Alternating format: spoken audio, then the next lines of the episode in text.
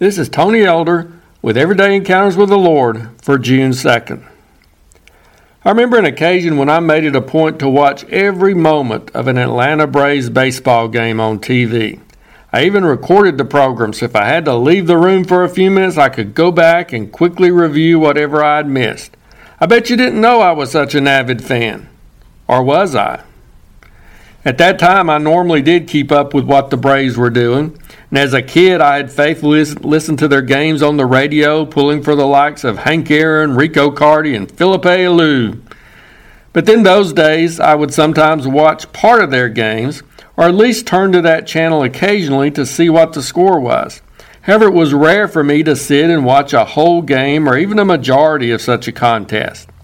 On this particular occasion, I wasn't tuning in primarily to watch the Braves play. The main reason for my intense interest in this specific event was not the ball game itself, but the fact that my daughter and her family were in attendance.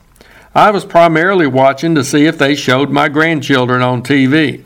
After all, they do sometimes focus the camera on cute kids, and what children could be cuter than my grandkids? We need to be aware of similar possibilities when it comes to our participation in worship services or other church related activities. Just because we're in attendance or are tuned in, so to speak, doesn't necessarily make us avid followers of Jesus. Are we there for the right reason? Are we worshiping the Lord in spirit and in truth as Jesus advocated? Sometimes our motives can be deceptive, or we can be guilty of focusing on something other than the main event or purpose of the gathering.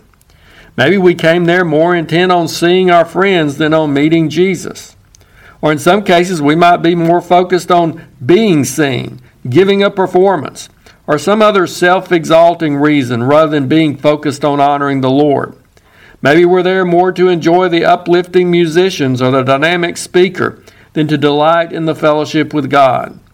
In some cases, we might simply be following tradition instead of pursuing a relationship with the Lord.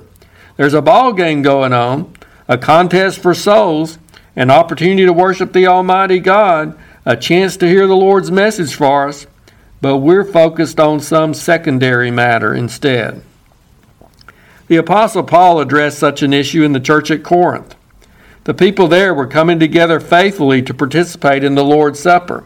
However, some of them were gathering only to selfishly overindulge in the food and drink. As a result, some who were hungry among them were being neglected, as well as the sacred commemoration of Christ's death being observed in an unworthy manner. An uninformed observer might have concluded that those participants were wonderful Christians. However, Paul saw their practice as a reason for rebuke rather than praise. Don't get me wrong, it's good to be in church to participate in worship services and ministry opportunities.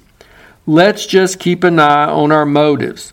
Let's make sure we're focusing on the main reason for being there. It's not just about enjoying all the secondary aspects of the experience. Let's not just be fans of church, religion, tradition, or good friends. Let's be devoted fans of Jesus. If you're interested, Everyday Encounters with the Lord is available in both book and ebook formats. And now I pray that you'll encounter the Lord today in your own everyday experiences.